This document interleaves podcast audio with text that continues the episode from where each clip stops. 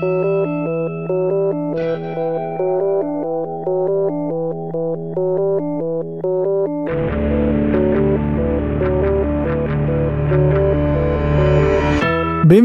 alla 170esima puntata di Easy Apple. Io sono Luca Zorzi. E io sono Federico Travaini. Siamo sempre noi che vi accompagniamo ogni venerdì con una nuova puntata. E Fede, in questa puntata dobbiamo tornare ancora una volta a rispondere alle domande dei nostri ascoltatori che ci fanno sempre molto piacere. Sì, fammi riprendere un attimo il fiato perché quando dovevo iniziare a registrare, ho cliccato su Audacity, inizia a registrare, ha iniziato a dirmi tipo errore qui, errore là, e allora sono stato un attimo impanicato, però sono riuscito a, salvare tutto e eh, non ho perso neanche un microsecondo del, del, della mia voce, quindi ok, ora che mi sono tranquillizzato, direi che possiamo andare a recuperare le domande che ci sono state fatte in, in questa settimana e abbiamo ancora una volta rimandato la puntata che tanto ci avete chiesto uh, da fare con il signor Alberto Zorzi, che è il fratello di Luca, per poter parlare un po' di tutte le sue uh, malattie che ha, che condivide col fratello, di automazione con keyboard maestro Hazel per uh, l'aspetto universitario, quindi come organizza appunti e tutte, tutte cose simili. Allora, prima Luca, più che una domanda, è una segnalazione di Riccardo Innocenti che uh, dice che qualche puntata fa un ascoltatore ha chiesto come fosse possibile rimuovere i DRM dai file di iTunes. Uh, lui dice di aver trovato un'applicazione prodotta da Kigosoft del costo di 40 dollari e si chiama M4V Converter. Quindi è un'applicazione grado... un po' caretta, però se questo lo scopo e i film su cui fare l'operazione sono diversi, potrebbe ripagarsi. Sì, decisamente. E dicevo, questa applicazione eh, sembra che sia uh, che funzioni molto bene. Eh, Riccardo ce ne ha parlato bene ed esiste anche una versione dimostrativa che ha delle limitazioni. E il funzionamento è praticamente drag and drop, cioè si, si trascina il file uh, sulla finestra dell'applicazione e poi praticamente dando un, una sorta di ok e stop, scegliendo magari qualche impostazione, tutto avverrà in modo completamente automatico. Quindi Troverete il link nelle note della puntata che mi accingo a preparare in questo, in questo momento. Tra l'altro, ecco, piccola nota. Quando sono al Mac... Una nota sulle puntata, note, Fede. Una nota sulle note. Quando sono al Mac, le note della puntata le scrivo con eh, Notational Velocity, che è una, un software per Mac super semplice che eh, permette di mh, diciamo, scegliere una cartella nel, nel, nostro file system all'interno della quale Notational Velocity guarderà um, se ci sono dei file di testo.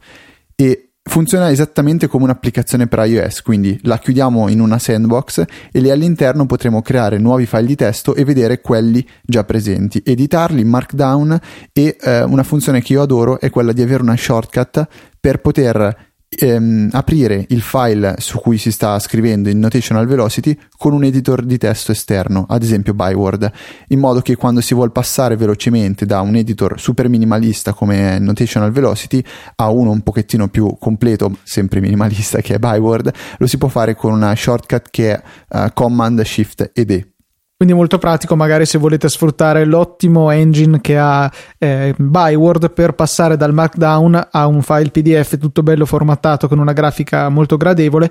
Potete scrivere tutto in notational velocity o magari perché no da un'altra applicazione eh, per iOS completare la modifica sempre parlando sulla stessa cartella su Dropbox, completare la modifica con Notational Velocity e poi sputare fuori un bel PDF ben formattato sfruttando Byword senza bisogno di andare a cercare manualmente il file sul nostro hard disk.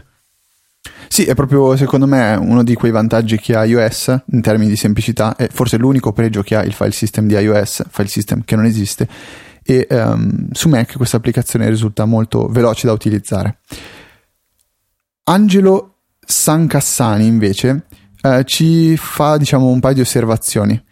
La, la prima è eh, riguardo Siri. Lui dice che è una, un ragazzo che va spesso in moto e mh, mm, sfrutta un auricolare per poter ascoltare i podcast. Tra l'altro, con l'ultimo aggiornamento dell'applicazione ufficiale di Apple è possibile uh, specificare quale podcast si vuole ascoltare perché l'applicazione è in grado di riconoscere gli show che stiamo ascoltando e le puntate. Una capacità è... che però chiaramente, viste le limitatezze delle API messe a disposizione degli sviluppatori, eh, può avere solamente l'applicazione ufficiale con Instacast, con Castro, con Pocketcast. Non possiamo andare a dire a Siri, eh, per esempio, riproduci Easy Apple con Castro. Questo non è possibile. Si può fare solamente con l'applicazione di default e quindi accettandone tutte le limitazioni. Hai detto Castro e ti è venuto in mente qualcosa di strano no, no, ancora? No, no, no, no sono, sono guarito. Okay. Sì.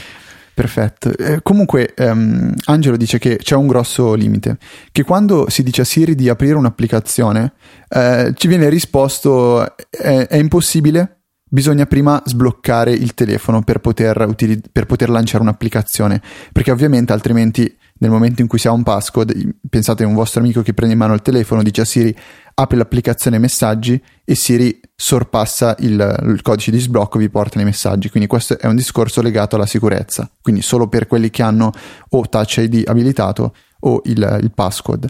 Um, esiste un modo per, per andare oltre questo, um, questo limite? Purtroppo no. Io eh, mi sono riscontrato con questo limite parecchie altre volte quando magari sono in macchina, ho il telefono in tasca e eh, praticamente abilito Siri per pot- eh, per, um, col, col, controllo ad esempio da volante eh, per potergli dire, non so, di aprire Spotify o aprire Castro e ovviamente mi viene risposto è impossibile perché devi sbloccare prima il telefono. Ora, finché si ha eh, Touch ID si può infilare il, la mano nella, nella, tasca e appoggiare il pollice in modo di uh, sbloccare il telefono, però risulta molto scomodo. Per me sarebbe ancora peggio con l'iPhone 5, non avendo il lettore di impronte digitali, sarei costretto ad andare a digitare il codice che risulta difficile, ecco, senza guardare lo schermo, eh, perché non abbiamo un tasto sotto il dito, chiaramente, per sentire e orientarci nella tastiera. È una grossa limitazione, sì, di Siri. È una delle ragioni per cui io tengo cosa che si può fare con l'iPhone 5 o anche in realtà anche con i successivi, ma rinunciando a questo caso al Touch ID, ehm, imposto un ritardo, nel senso che il mio telefono richiederà il codice solamente 5 minuti dopo essere stato sbloccato. Magari un quarto d'ora sarebbe più adatto, ma ho deciso di tirare un po' indietro col tempo per aumentare la sicurezza, eh, di modo che quando vi sedete in macchina, prima di partire, sbloccate il telefono con il codice, lo ribloccate, ve lo mettete in tasca e avrete questi 5-15 minuti o forse fino a 30 si può arrivare, eh, in cui il telefono non andrà a richiedere nuovamente il codice per essere sbloccato e di conseguenza potrete aprire le applicazioni che desiderate tramite Siri senza la necessità di andare a inserire il codice. Eh, probabilmente si può anche chiedere a Siri di aprire la tale applicazione e a caso tipo fai dopo 14 minuti giusto per non fargli perdere il, ehm, il timer, insomma, per farlo ripartire e non dover di nuovo reinserire il codice, magari gli fate aprire un'applicazione importante tipo l'applicazione contatti, dopodiché ribloccate il telefono e avrete di nuovo ulteriori 15 minuti da sfruttare in macchina senza dover inserire il codice. Non è una soluzione particolarmente pratica, però insomma può essere utile per raggiungere questo scopo. Beh, eh, non mi vengono in mente comunque molte altre soluzioni perché eh, troverei assurdo il fatto che si ti, ti, ti, diciamo, ti dovesse chiedere eh, dimmi qual è il tuo passcode e tu gli dici 1, 2, 3, 4 a voce alta e lei dice ah ok è giusto e quindi ti sblocco il telefono. Mi sembra un pochettino un controsenso. E boh, riconoscimento del timbro vocale, poi cioè, no, potrebbero. Fede, incont- quello è veramente difficile. Ma poi ci potrebbero essere persone tipo me che sono in grado di fare circa boh, 4-5 mila imitazioni in modo proprio pulito, preciso e quindi crollerebbe questo, questa infrastruttura di...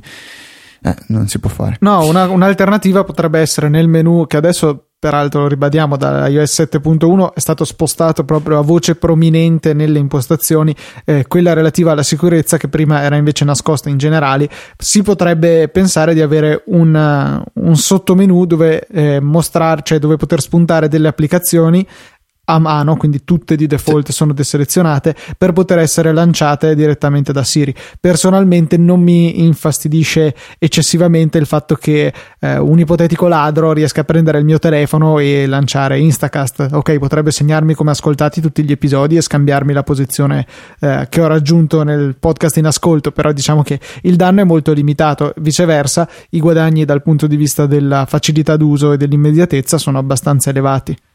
Sì, poi se uno dovesse divertirsi a provare a lanciare One Password e poi mettersi a giocare con eh, il sì, passcode. metti magari io eviterei quello di metterlo. Ecco. Eh, certo che comunque eh, una cosa che viene sempre in mente è Apple non farà mai un menu così complicato, così eh, granulare. Beh, però, però basta andare a vedere tanti, le eh. notifiche. Cioè, eh, puoi scegliere tutto anche a momenti quanto è grande la finestrella della notifica. Beh, ma ce ne sono tantissime ormai di, di, menu a tendina per dire, non so, quale applicazione usa iCloud, quale usa la, la localizzazione, quale usa le notifiche, quale può connettersi in 3G ai dati cellulari. Cioè, se Siri uh, è pensato per diventare qualcosa di core all'interno di iOS potrebbero dedicargli un menu un pochettino più complesso. Sì, eh, però stiamo a vedere. iOS 8 peraltro è alle porte perché eh, la mm-hmm. prima beta la vedremo molto probabilmente al WWDC di quest'anno, 2 giugno, lunedì. Eh, abbiamo fatto io e Maurizio, ieri purtroppo tu non hai potuto partecipare, un uh, episodio del saggio podcast riguardo alle nostre previsioni appunto per la conferenza. Eh, vi invito ad ascoltarlo, l'episodio è il numero 28, saggiopodcast.it slash 28 per arrivarci in tutta velocità e, e poi chiaramente mh, mm, ci pare opportuno ricordarlo anche qui che lunedì faremo la nostra diretta tutti insieme. Eh, saremo io, te, Maurizio, Elio e anche Kiro, Kiro di Mela Morsicata a seguire appunto in diretta il keynote che Apple ha deciso di eh, trasmettere in streaming anche quest'anno. Per cui, se volete magari avere un bel commento audio in italiano eh, abbinato alla visione delle immagini dal, dal, WWDC potete tranquillamente farlo. Avrete diversi canali per farlo. Sul saggiolive.it il sito messo a punto da Maurizio avrete tutte le informazioni aggiuntive insieme al commento scritto da Razziatore sempre di saggiamente. E eh, invece per quanto riguarda l'audio potrete seguirci credo il modo più semplice sia tramite la nostra applicazione Easy Radio che trovate nell'App Store e vi arriverà tanto di notifica push chiaramente se le abilitate che vi informerà dell'inizio della, della diretta cosa che risulta credo molto pratica per non perdersi un secondo e al contempo non stare lì a consumare il tasto ricarica di Safari.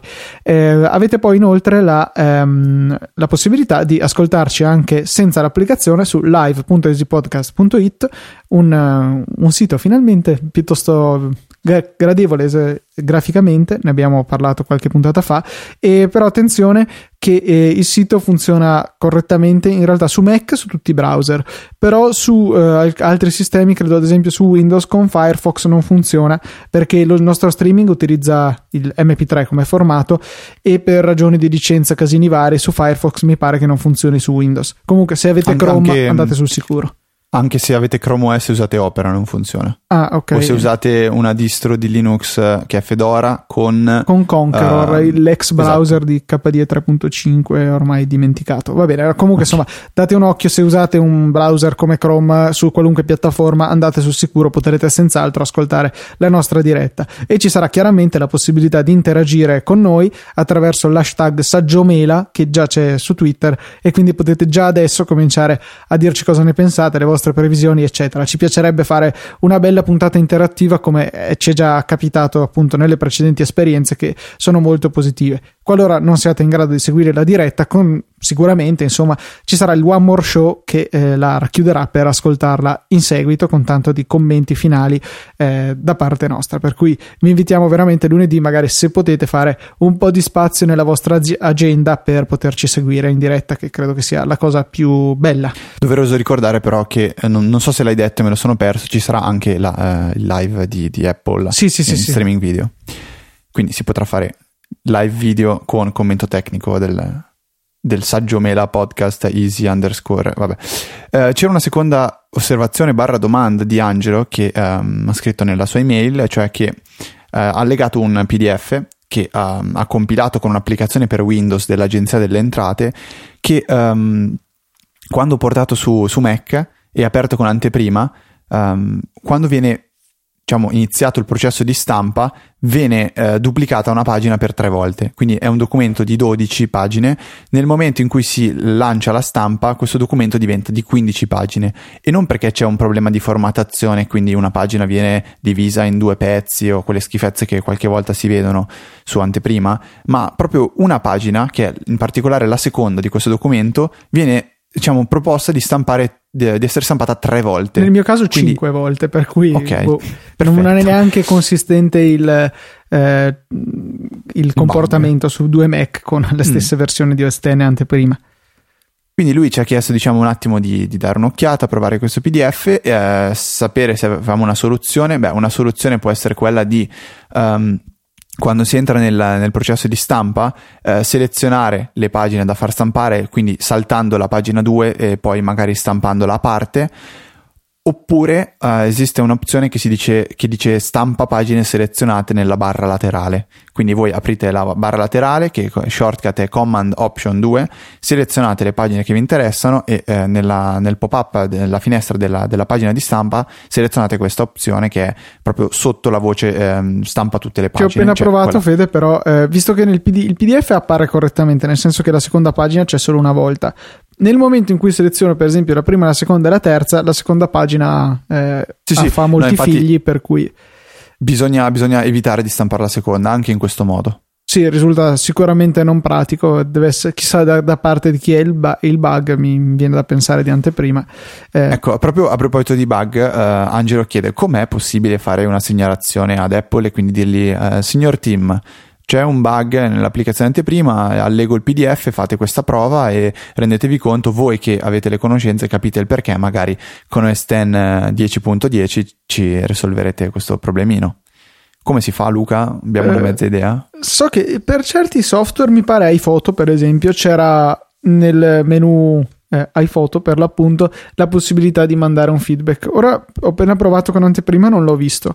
Eh, può essere che ci sia un sistema più nascosto, per cui purtroppo la mia risposta in questo momento non ne ho idea, però immagino che sia possibile. Perché so che se si è sviluppatori si possono mandare i file radar o quelli sono solo per iOS, Luca? No, quelli riguardano in generale, eh, cioè sono riservati agli sviluppatori, vanno sia per iOS che per eh, OS X, però non, eh, non è possibile farlo se non si è sviluppatori. Eh, vedo però questo, questa pagina apple.com slash feedback slash macosx.html e dove è possibile dare un feedback per cui immagino che sia possibile esatto selezionare anche bug report eh, per uh, segnalare un bug. Potrebbe essere questo un sistema. Eh, credo che ci sia una ragionevole certezza che la, la nostra mail sarà ignorata però sì, se no si può provare su support.apple.com, quel sito lì dove si può aprire una, una, discussione in cui si presenta il proprio problema e tra utenti e persone più esperte si può discutere, magari trovare una soluzione. Poi arriverà il genio che dirà: Ma no, ma usa Acro- Acrobat Reader. E anche eh, Angelo dice che sì, con, con Acrobat Reader funziona e la stampa va. Il problema è con anteprima, vorrei capire se c'è un modo per raggirarlo, però um, vabbè. E qua si conclude la, eh, la sezione domande di questa, di questa, puntata che erano abbastanza poche, però non è assolutamente un male. Um, applicazioni. Fai fatica eh, a rispondere alle sì, mail. Faccio eh, fatica a morire. Una, abbiamo un'altra domanda in realtà di Emiliano a cui risponderò privatamente perché è un po' troppo specifica per finire eh, su Easy Apple in generale, però eh, una, una, parte di questa domanda riguarda l'Airport Express, che è uno dei router di Apple, il più economico, che ha anche una porta USB che può essere utilizzata per il collegamento di una stampante USB che diventa quindi disponibile in rete. Una domanda che ci pone lui e, um, e che può essere, credo, abbastanza diffusa tra tutti è: ma quindi Apple supporta AirPrint? Eh, L'Airport Express mi consente di collegare una stampante in rete, ma allora quindi vuol dire che potrò stampare dall'iPhone? No, purtroppo la risposta è no, perché eh, non, non, genera un server AirPrint, genera una tradizionale stampa, stampante condivisa in rete, per cui i computer, Windows o Mac che siano, non fa differenza, possono andare a essere connessi alla, all'Airport Express, eh, a connettersi all'Airport Express sia via cavo che mm, wireless per stampare, mentre i dispositivi iOS continueranno a non vedere la stampante, anche se questa è stata di fatto inserita nella rete. Eh, per supportare AirPrint deve essere una cosa nativa della stampante, quindi chi già ha la possibilità di essere connessa in rete e supporta questo protocollo, oppure eh, si può, eh, ci sono diversi software sia per Mac che anche altri casini che si possono fare con Linux per renderla disponibile in rete e visibile con eh, AirPrint. Eh, esce un po' dal, dallo scopo di questa puntata, ma comunque basta cercare su internet tipo AirPrint Mac e si trova tranquillamente qualche applicazione che può servire per questo. Non serve neanche stare a dire che eh, la cosa funziona finché il computer è acceso. Nel momento in cui lo spegniamo, la stampante non è più disponibile sulla, sulla rete e quindi visibile ai, eh, ai computer che abbiano appunto questo, cioè no, ai dispositivi che invece la ricerchino. Eh, per quanto, ecco, questo io lo facevo in precedenza che avevo una stampante dell'HP che aveva sì il wifi e non l'ethernet, cosa che mi ha fatto rodere internamente a lungo e eh, però non supportava AirPrint. Avevo il server domestico che si connetteva alla stampante, la rendeva disponibile con AirPrint, per cui ogni stampa da iOS passava prima per il server domestico e poi arrivava alla stampante. Eh, però insomma è un passaggio in più. Mm. Secondo te è una scelta eh, di Apple o una limitazione tecnica questa del, del discorso Ma, USB? Eh, mi, cioè io spero che sia stata una limitazione tecnica, nel senso che l'hardware che c'è dentro all'Airport Express è piuttosto debole, per cui magari andare a integrare un sistema di traduzione tra AirPrint e il, eh, il protocollo utilizzato dalla singola stampante diventava impegnativo. Non so se addirittura quando noi colleghiamo una stampante in USB così eh, è come se, moltissime virgolette, creassimo un, solamente un traduttore da wifi barra ethernet a USB e, e quindi non credo che, che, avvengano conversioni di linguaggi formati all'interno del dispositivo. Semplicemente si va a creare a, a, far passare quello che normalmente faremo in USB tramite rete e quindi poi è sempre il computer a dover supportare tutti i vari driver i formati supportati dalle stampanti eccetera. Eh, con AirPrint credo che venga creato un, un linguaggio comune, diciamo, appunto AirPrint, e poi l'Airport avrebbe dovuto tradurlo in, in, un linguaggio parlato dalla stampante in questione. Potrebbe anche essere questa la motivazione, però eh, sinceramente non lo so. Mm-hmm. Meanwhile, Apple ha acquisito Beats per 3 billions. Sì, infatti, le mie cuffie Beats è cambiato il logo, è diventato una mela, non so, è strano. Su, proprio no, sulla io... cuffia. Vabbè, a parte la, diciamo, tutto il rumor che c'è stato nelle settimane passate, adesso è stato tutto ufficializzato, uh, l'acquisto è venuto per 3 miliardi di dollari, di cui se non sbaglio 2,6 tipo in liquidi e 400 milioni invece restanti in uh, azioni.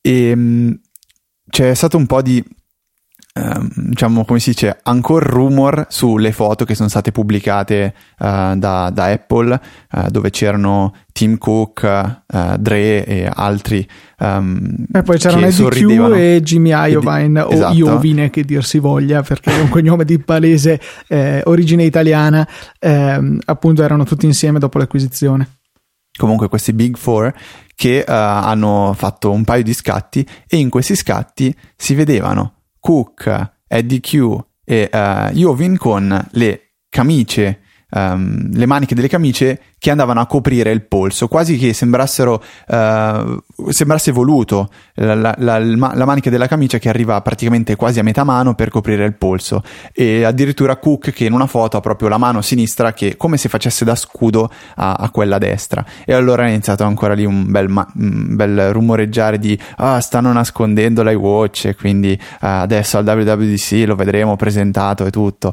Poi in realtà c'è un'altra foto dove sono seduti su un divano e Tim Cook ha i polsi in vista e si vede semplicemente un Nike Fuel Band. Eh, vabbè, eh, era soltanto una curiosità, metteremo le foto per chi vuole andare a farsi qualche pippa mentale, può tranquillamente andare eh, a, a, vederle nel, nelle note della puntata. E anche io inizialmente quando ho visto la foto eh, de, dove c'erano i polsi coperti ho iniziato a dire mm, interessante questa cosa, però ma Sarebbe... sì, cioè, stanno veramente boh. cercando di leggere delle cose che sono del tutto casuali per rumor, cose di questo genere. Mm. Apple sarebbe per la verità l'azienda giusta per mettere questo genere di finezze nelle foto, però insomma mi sembra veramente eccessivo anche per loro.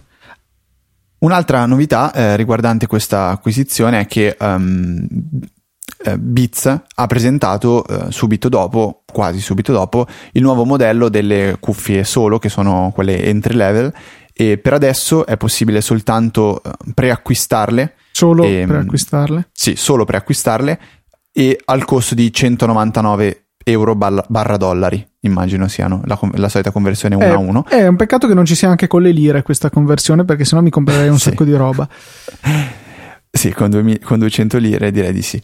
Um, No, niente, eh, troverete il link nelle note della puntata e non possiamo dirvi niente perché non sono uscite ancora recensioni, preview o cose simili. No, si diceva quindi... solo che è calata un po' la spiccata tendenza delle beats a mettere un sacco di bassi, sembrano più bilanciate. Che a me piace cuffie. tanto, sinceramente. Cioè, a me i bassi piacciono, però ehm, ho un paio di beats, le solo, in realtà sono di mio fratello. In questi giorni mi sono messo un pochettino a provarle e come avevo scritto anche su Twitter, io continuo a preferire a livello di suono il suono Bose, in particolare gli auricolari che ho eh, gli IE2IM qualcosa. Link nelle eh, note della puntata ad Amazon link, se volete. Link nelle note della puntata trovate sia le solo che, eh, che, sto usando. Facciamo così, metto tutto. Solo, le cuffie della Bose e gli auricolari che, eh, ripeto, sono i miei preferiti anche quando eh, sono davanti al Mac quindi posso mettere un bel paio di cuffiozze.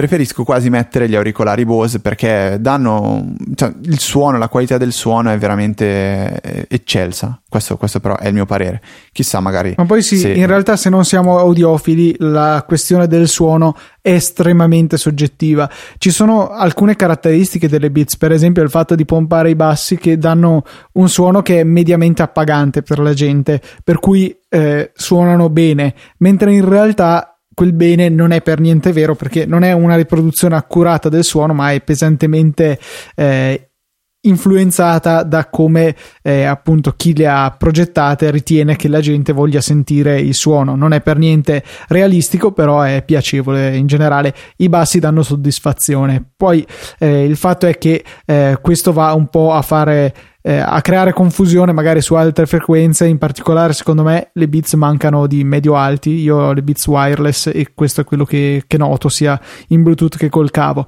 Eh, però insomma è proprio una questione di gusti, la, la cuffia perfetta, piatta, secondo me a tante persone potrebbe non piacere. È un po' come le TV Samsung che quando le compri, le porti a casa, guardi il menu delle impostazioni del display e trovi contrasto a 100 e dici, oh, forse forse ci è andato un po' dentro con, eh, col polso a mettere il contrasto così. Bisogna usare eh, l'app, quella della THX, per, sì, per fare la calibrazione. Sì, anche se a dire la verità, dopo che uno si abitua a vedere la televisione in quel modo, quando fa la regolazione i colori diventano molto più naturali e allo stesso tempo un pochettino più morti quindi anche quando cioè, ho notato mia mamma che guardando la TV dopo che l'avevo calibrata ha detto i colori mi sembrano un pochettino smorti, che tutto sommato è vero. Però se poi ti metti a vedere un video ad esempio sullo schermo dell'iPad Air ti rendi conto che eh, sono più simili a quei colori, quelli che vedi sulla TV. Lo schermo dell'iPad Air credo che sia veramente eh, notevole, nel senso che eh, l'ho visto spesso comparato a altri display. Addirittura, se non sbaglio, avevo visto un'ultima recensione su Anantech di un monitor che non, cioè, non era di un tablet, ok? E uno dei metri di paragone era anche lo schermo dell'iPad Air, quanto a fedeltà dei colori, eccetera. E questo si piazzava sempre molto bene, per cui credo che sia senza dubbio lo schermo migliore che ho per casa. E e di- non credo che sia il più caro se consideriamo che c'è anche altro attaccato. Comunque, per concludere il discorso Beats Apple, io ieri ho detto, cioè, quasi quasi diamo una bella prova a questo nuovo servizio, nuovo tra virgolette, servizio di Beats per ascoltare la musica. Si avrebbero due settimane di prova gratuita. Il problema è che eh, il servizio è disponibile soltanto negli Stati Uniti d'America e quindi non qui in Italia. Se volete provarlo dovete perderci un po' la testa, noi non stiamo neanche a spiegarvi come perché eh, non, non, penso sia un argomento eh, di interesse qui su Easy Apple. È possibile farlo tramite VPN e cose simili, però è un po' una rottura di scatole, quindi speriamo che magari Apple dia un bel, un bel boost a questo servizio, magari lo renda, non so, gratuito a chi ha un dispositivo iOS, so, applicazione preinstallata di musica. O magari chi ha eh, iTunes Match. del genere o magari chi ha iTunes Match può, può, utilizzare gratuitamente questo servizio che nel frattempo è sceso di prezzo eh, prima costava tipo eh, c'era zero sconto se si eh, faceva l'abbonamento annuale quindi si spendevano 120 dollari adesso se ne spendono soltanto 99 quindi vengono regalati praticamente due mesi sull'abbonamento annuale tre mesi? Da 120. Mm. Ah, no, no, sì, scusa. No, da 120 a 100. No, è vero, ci sono. Eh. Co- contrariamente a quanto si potrebbe pensare, in un anno ci sono 12 mesi e non 13. È vero. Anche se c'è la tredicesima. Però io e Luca non Però non credo che si paghi spot. Cioè, non credo che i servizi si paghino. Cioè, cioè ogni anno a un certo punto gli regali un mese in più. No. Non penso, al, al massimo è il contrario di solito. Um, lunedì, come diciamo prima, a WWDC sono già usciti milioni di articoli che dicono cosa aspettiamo da Apple per il WWDC, cosa verrà presentato, cosa non verrà presentato. Io ho preso quello di The Verge e magari um, ve lo metto nelle note della puntata in cui c'è scritto sì, aspettiamo iOS 8, ovviamente la beta, uh, aspettiamo nuove applicazioni, sì, hanno fatto vedere preview e altro uh, su, su 9 to 5 Mac, de- delle sorta di leak abbastanza schifosi. Uh, hanno fatto vedere um, una nuova veste grafica di OS X che potrebbe avere, cosa che io spero molto. Um, la, la, funzione split screen sugli iPad, che, di cui abbiamo parlato nella puntata 167 con Miriana Novella, se non sbaglio, la 167 e che Luca tanto vorrebbe vedere, però io gli dico senza RAM in più, secondo me non la vedrai mai. Infatti io sto aspettando ancora il giorno in cui negli iPad ci saranno 4 GB di RAM. Giusto. Cioè, potrebbero sempre farlo tipo il 16 giga a 4 giga di RAM, il 32 giga a 8 giga di RAM, così poi il 128 giga dovrebbe avere 64 giga di RAM, mi sembra corretto, no? Mm, sinceramente non lo so. Però... Comunque uh, un upgrade ci vuole, questo è fuori sì, discussione. Assoluta, assolutamente. Diciamo proprio qualche giorno fa, Luca, che è sbagliato acquistare la prima versione dei vari prodotti, quindi la prima versione dell'iPad Air, la prima versione dell'iPad Retina, eh, erano tutti prodotti che comunque erano ancora imperfetti, la prima versione del MacBook eh, Pro Retina e quindi probabilmente la prossima generazione di iPad mini con il display Retina e di iPad Air saranno uh, una, un'iterazione che renderà il dispositivo uh, completo, si spera. E per quanto riguarda l'iPhone nuovo, Um, ormai Apple lo, gli ultimi tre modelli li ha presentati sempre diciamo in autunno, quindi verso settembre-ottobre. Il problema è che quest'anno, secondo me, si è visto troppo, si è sentito troppo parlare, si sono visti troppi leak del, dell'iPhone 6. Io addirittura mi sono incontrato Mm, sono scontrato su YouTube con un video dove c'è una, un ragazzo in cui fa vedere un modello di, di iPhone, quello che dovrebbe essere l'iPhone 6, eh, un, uno di quelli che loro chiamano dumb phone, quindi è un, è un, telefono con solo la scocca, dentro non c'è praticamente eh, l'hardware, non funziona e viene dato ai produttori di custodie per poter avere un uh, dispositivo su cui testare le cover e viene mostrato questo dispositivo che è identico a tutte le foto che si sono viste in, in passato e uh, che è a tutti gli effetti un, un, iPhone, potrebbe tranquillamente essere l'iPhone 6, troverete il link nelle, nelle, note della puntata. E la cosa quindi mi fa un po' pensare che Apple potrebbe um, accelerare un po' i tempi e quindi magari già presentare un iPhone adesso um, al WWDC e magari, sempre magari, presentare quel tanto um, atteso phablet da 5 pollici e mezzo verso settembre-ottobre. Tu Luca?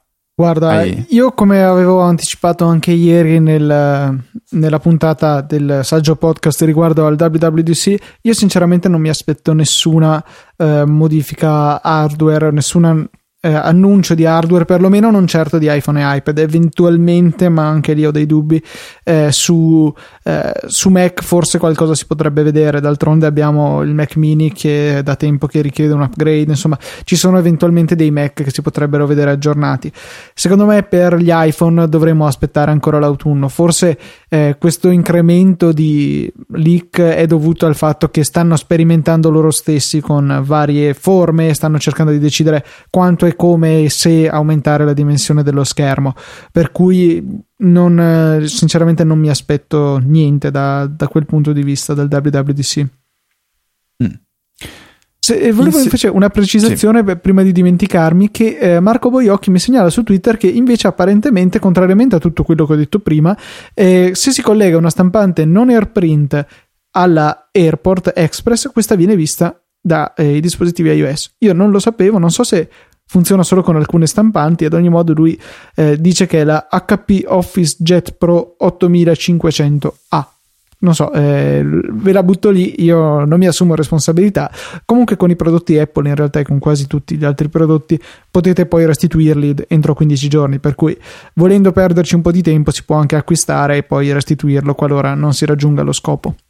Abbiamo appena perso praticamente 1000-1200 ascoltatori perché si sono resi conto che noi parliamo a Vanvera senza sapere le cose. Basta, Luca, mi spiace, ma sei stato licenziato. Va bene. Hai provato un'applicazione eh, invece che ci ha segnalato Lorenzo Andraghetti, che mm, è un, un, ragazzo che abbiamo avuto il piacere di conoscere eh, insieme alla sua ragazza Francesca al, w, eh, sì, al WWDC, sì, al Meet Podcast. Al WWDC eh, di sì. Milano.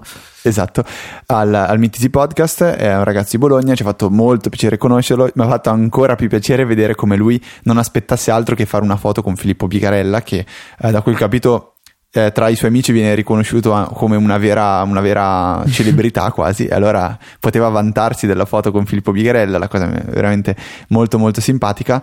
E ci ha consigliato un'applicazione Um, a cui lui ha lavorato insieme a un suo, un suo amico.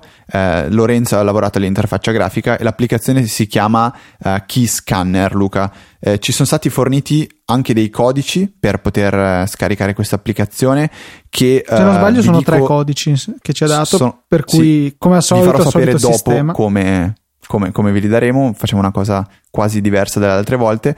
Luca, tu hai dato un'occhiata a questa applicazione per eh, capire un attimo, cioè, uh, diciamo, diciamo, così, faccio un'introduzione. O vuoi farla tu direttamente? Ma guarda, vuoi... ne parlo direttamente, credo che Vai. non ci sia eh, difficoltà a questo punto. Questa applicazione nasce per quei simpatici modem tipo quelli di Alice che eh, ti mettono una password del wifi eh, allucinante, lunga, complessa e devi inserirla la prima volta per connetterti prima di poterla cambiare.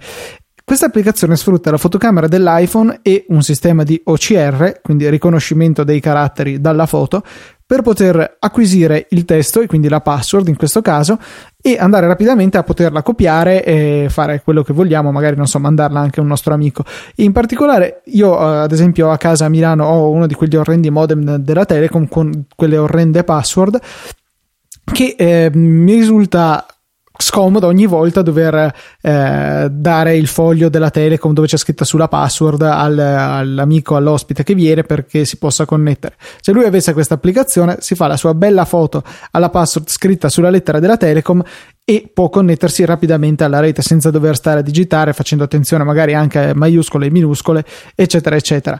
Eh, questa è la funzionalità dell'applicazione, è possibile anche sfruttare eh, foto già eh, salvate nel dispositivo, quindi magari non so per qualche ragione, non so, dovete rubare rapidamente una password da un amico, gli fate la foto, poi mettete l'iPhone in tasca e, e, acquisite a posteriori. E l'app molto iOS 7 Tosa, non so se si dica così, però insomma sì. funziona molto bene. Ho provato con. Eh, eh, in realtà non erano delle password, però avevo un foglio stampato e ha riconosciuto bene le, le, parole, sia in inglese che in italiano, quindi non fa caso alla lingua e riconosce tutto tranquillamente.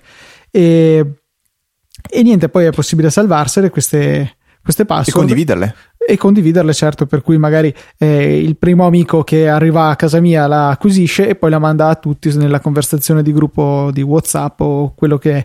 L'applicazione costa 89 centesimi sull'App Store, una utility di quelle che non utilizziamo tutti i giorni, ma il giorno che la utilizziamo sicuramente ci potrebbe dare una mano a risparmiare un po' di tempo, per cui il costo pare veramente irrisorio, sviluppatori italiani che ci piace l'idea di supportare, per cui eh, ancora di più se poi sono nostri ascoltatori, per cui doppi punti, anzi per favore aumentate il prezzo per l'occasione esatto, per tutti gli ascoltatori per... di C Podcast. No, io l'avrei voluta tanto avere eh, quando, quando, vado, cioè la vorrei tanto quando vado d'estate eh, nelle Marche perché mi capita di andare dalla zia, dal parente, da qui, da là che tra l'altro magari di, mi, mi, dicono ah ho comprato il Mac, eh, insegnami qualcosa, fammi vedere questo. Allora arrivi lì e già quando il Mac devi magari ancora connetterlo alla rete wifi inizia il panico, qual è la password, dov'è? come fai a ricordartela? Poi torni la volta dopo, devi rifarlo tutti gli anni. E allora con Keyscanner veramente vai lì, eh, fai una scansione, poi tieni tutto in memoria l'applicazione e ti togli il problema. È comoda anche per chi come me e Luca a volte capita, eh, cioè, capita di ritrovarsi nel ruolo di consulente informatico. Ma in realtà credo a, a tutti i nostri ascoltatori succeda, perché chiunque abbia già superato il corso base, che è dove è l'interruttore di accensione del computer, poi finisce sempre per essere assoldato da amici e parenti per risolvere problemi più vari con il computer.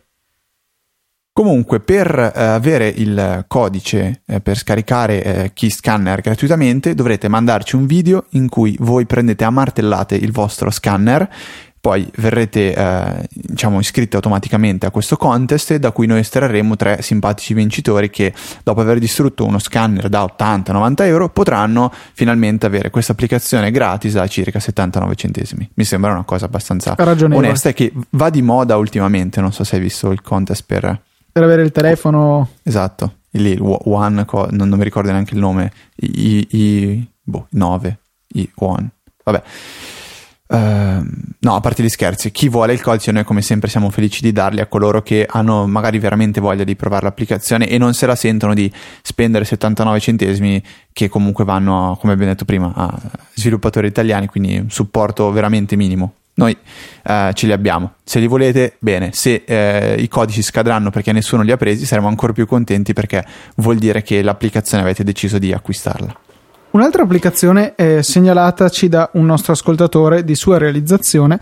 Si chiama Drippler, eh, a parte il nome impronunciabile, è un client per Twitter che è insolito, devo dire veramente insolito, perché ehm, serve, secondo me va benissimo per chi ha deciso di sostituire veramente la lettura dei feed RSS con Twitter, perché ci assicura di non perderci neanche un tweet, perché eh, li va a salvare proprio tutti quanti tra una visita e l'altra dell'app, con la possibilità anche di avere l'aggiornamento in background, quindi sfruttando le capacità di iOS 7.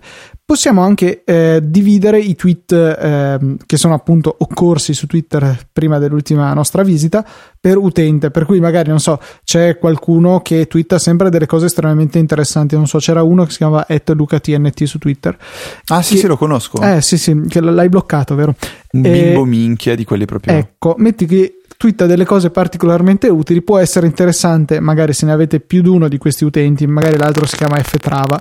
Ehm, si chiama Ftrava vero su Twitter perché tu cambi ogni tre Sì. minuti per cui ok No, no, aspetta. Cambio gli anni bisestili. ah ok va bene e, e niente volete seguirne più di uno potrebbe essere pratico sfruttare questa applicazione per avere la lista di utenti e i loro tweet senza necessità di andare su Tweetbot doppio tap sulla ricerca scrivere LucaTNT leggere poi fare la stessa cosa con un altro utente e quindi magari se seguite più siti di notizie, magari di qualcuno non volete assolutamente perdervi niente, eh, così lo potete fare. Eh, ci sono appunto varie modalità di funzionamento sulla timeline, sulla data dividendo per utente, eccetera. Supporta le, il, l'utilizzo di più eh, account in contemporanea e l'applicazione è totalmente gratuita, salvo una piccola pubblicità sul fondo che è eh, rimovibile con un acquisto in app. Quindi Drippler sull'App Store troverete chiaramente il link su easyapple.org slash 170 scritto in parole. Faccio Luca, eh, visto che ormai siamo giunti a no, fine, quasi fine puntata, faccio un recap di alcuni eh, aggiornamenti che mh, sono stati rilasciati in settimana che secondo me vale assolutamente la pena menzionare. Eh, uno di questi è PDF Expert che è arrivato alla versione 5.1 e con questo aggiornamento ha introdotto secondo me due importanti novità. La prima è quello che adesso l'applicazione è universale, quindi al costo di 8,99€ avrete sia la versione per iPad e sia la versione per iPhone. Una seconda eh, novità che a Luca piace tanto, io non la trovo più di tanto utile, è lo scrolling verticale, quindi è possibile adesso eh, leggere PDF come quando in anteprima eh, entrate nella vista Command 1, quindi praticamente potete fare uno scrolling infinito e tenere magari due pagine ehm, vedendone metà una, metà, la metà bassa di quella prima e la metà alta di quella dopo. Quello Detto a me viene estremamente utile quando stai leggendo un documento che fa riferimento magari a una figura che è sul finire della pagina precedente, così che puoi avere entra- tutte le cose sullo schermo. Preferisco sempre avere uno scrolling continuo rispetto a delle pagine finite e eh, delimitate eh, senza vederne altre, insomma. Ok, vabbè, poi è diventata molto più veloce, tutte, tutte cose molto interessanti, però eh, questa è la, la, la grande novità.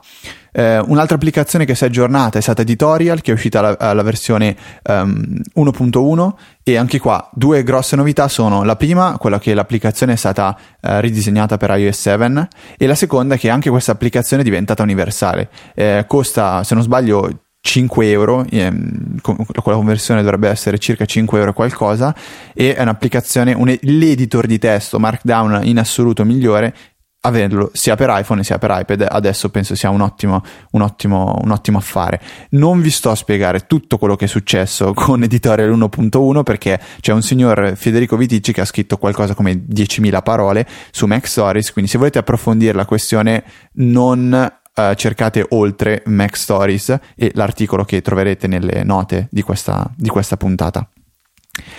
Eh, C'era un'ultima una... applicazione, esatto. sì, un, un, utility che eh, mi ha segnalato Giorgio Vitali e serve per eh, un pochettino andare a contrastare eh, la fame estrema di RAM che ha Mavericks. Ci permette infatti di eh, dare un aiutino al sistema a decidere di dare una pulita alla RAM. In particolare, quando si sale sopra un certo utilizzo, lui andrà a liberarne un po', eh, in particolare forzando l'eliminazione della cache. L'applicazione è gratuita e presente sul Mac App Store e è furbo, veramente furbo il sistema con cui riesce a, a, esistere nel Mac App Store dove tutte le app sono obbligate a essere nella loro sandbox e non possono fare granché col sistema. Lei semplicemente quando decide che è il momento di ottimizzare o quando glielo chiedete voi, va a occupare un'enormità di RAM lei stessa, di modo che il sistema sia costretto a eliminare la cache per fare posto per la richiesta di eh, memoria sprecata di cui ha bisogno appunto eh, l'applicazione stessa. Una volta eh, riempita per bene la RAM e quindi obbligato il sistema a eh, eliminare le cache e arrivati al punto in cui oltre si andrebbe a swappare sull'hard disk, quindi eh, andare a portare dei contenuti della RAM sul disco fisso in modo da eh, poter sopperire a una mancanza di RAM, questa si ferma e libererà la memoria che ha precedentemente occupato. In questo modo la memoria sarà effettivamente libera e le applicazioni potranno eh, beneficiarne e utilizzarla più facilmente quindi andando un po' a sovvertire il metodo di gestione di RAM nativo del sistema operativo. Può essere piuttosto pratico. Eh, c'era una terza applicazione, scusa Luca, volevo, eh, di, cui, di, cui, volevo parlare velocemente, che è Reader per Mac, che si è aggiornata alla versione 2 e uh, è una nuova applicazione, quindi bisogna pagare l'aggiornamento. Anche qui, se non sbaglio, sono 10 dollari, quindi 8,99 euro, qualcosa del, di simile. E Uh, volevo fare solo una piccola riflessione, cioè che quando è uscita io ho detto, cavolo, mi, mi sembra strano dover pagare ancora questa applicazione perché comunque uh, non è che sia stata veramente aggiornata più di tanto come Luca dice del, delle versioni per iOS simili. E in più mi sembra di averla comprata l'altro ieri la versione per Mac. Eh, non l'ho usata più di tanto. Adesso eh, è praticamente un anno che è inutilizzabile perché funzionava soltanto con Google Reader quindi un pochettino mi, mi sembrava una cosa non tanto corretta. Sono andato così a cercare quando è uscita la versione per Mac ed è il 9 giugno 2011 quindi usciti, è uscita praticamente tre anni fa tutto sommato quindi è un software che ha tre anni, l'abbiamo acquistato tre anni fa e eh, ho diciamo un attimo realizzato che tutto sommato non è così sbagliato doverla riacquistare, sono tre anni di lavoro per uh, Silvio Rizzi, quindi non, uh, diciamo, volevo condividere soltanto questo, questo, piccolo pensiero che sicuramente molti di voi an- avranno, avranno fatto. Sì, decisamente, eh, credo che sia abbastanza comune tra tutti noi andare a, appunto a dimenticarci che in realtà applicazioni che ci sembra di aver preso da poco in realtà sono sui nostri dispositivi da parecchio tempo. E quindi sì forse si può anche considerare di eh, pagarli di nuovo naturalmente. Mm-hmm. stavo andando a vedere una cosa che immagino che tutti si stiano chiedendo i nostri ascoltatori. Eh, sì la recensione di editorial 1.1 eh, in carattere un punto in uh, Pages mi va a occupare mezzo foglio A4, per cui se volete stamparla per leggerla più comodamente magari su carta, eh, stampandola a un punto ci sta in un foglio solo, quindi salverete l'ambiente. Vabbè. Luca, come ci possono supportare i nostri ascoltatori se apprezzano veramente il nostro lavoro e il nostro impegno? Il modo credo più semplice sia visitare costantemente le show notes e comparare tutte le applicazioni e tutti i prodotti che recensiamo. Quindi in questa puntata già dovete prendere le Beats solo, le Bose sia auricolari che cuffie di Federico, insomma già vi costerà un 200-300 euro anche di più questa puntata. E, e, a noi qualche punticino arriva perché i link che mettiamo nelle note de- della puntata, sia per quanto riguarda le app che per quanto riguarda i prodotti su Amazon, contengono il nostro referral, per cui eh, a fronte di nessuna spesa per voi qualche cosina a noi arriva arriva. E poi chiaramente c'è il metodo più diretto, che sono le donazioni trimestrali che eh, possono essere di 5, 10 o 15 euro, per cui insomma uno sputo al mese, uno sputo e mezzo al mese e 5 euro al mese a seconda di quello che scegliete. Se vi piacciono i nostri contenuti, insomma, un po' serve per supportare tutto il network, coprire le spese di server, eccetera. Microfoni che, visto che poi li rompiamo perché siamo stupidi, no, dai, quello l'abbiamo fatto una volta sola e abbiamo rimediato, ci aiutano veramente. I contatti poi, chiaramente, le vostre domande sono fondamentali per noi. Info easyapple.org è la cosa più pratica. Oppure potete eh, contattarci tramite Twitter all'account easy underscore apple. Esiste anche una pagina Facebook che stiamo cercando di utilizzare un po' più uh, di frequente nel, nell'arco della settimana e la trovate su facebook.com slash easypodcast, quindi è una pagina che è un po' di tutto il network. Um, direi che questo è praticamente tutto, quindi eh, un saluto da Federico Travaini e un saluto da Luca Zorzi. Grazie per averci ascoltato, ci sentiamo settimana prossima con una nuova puntata di Easy Apple.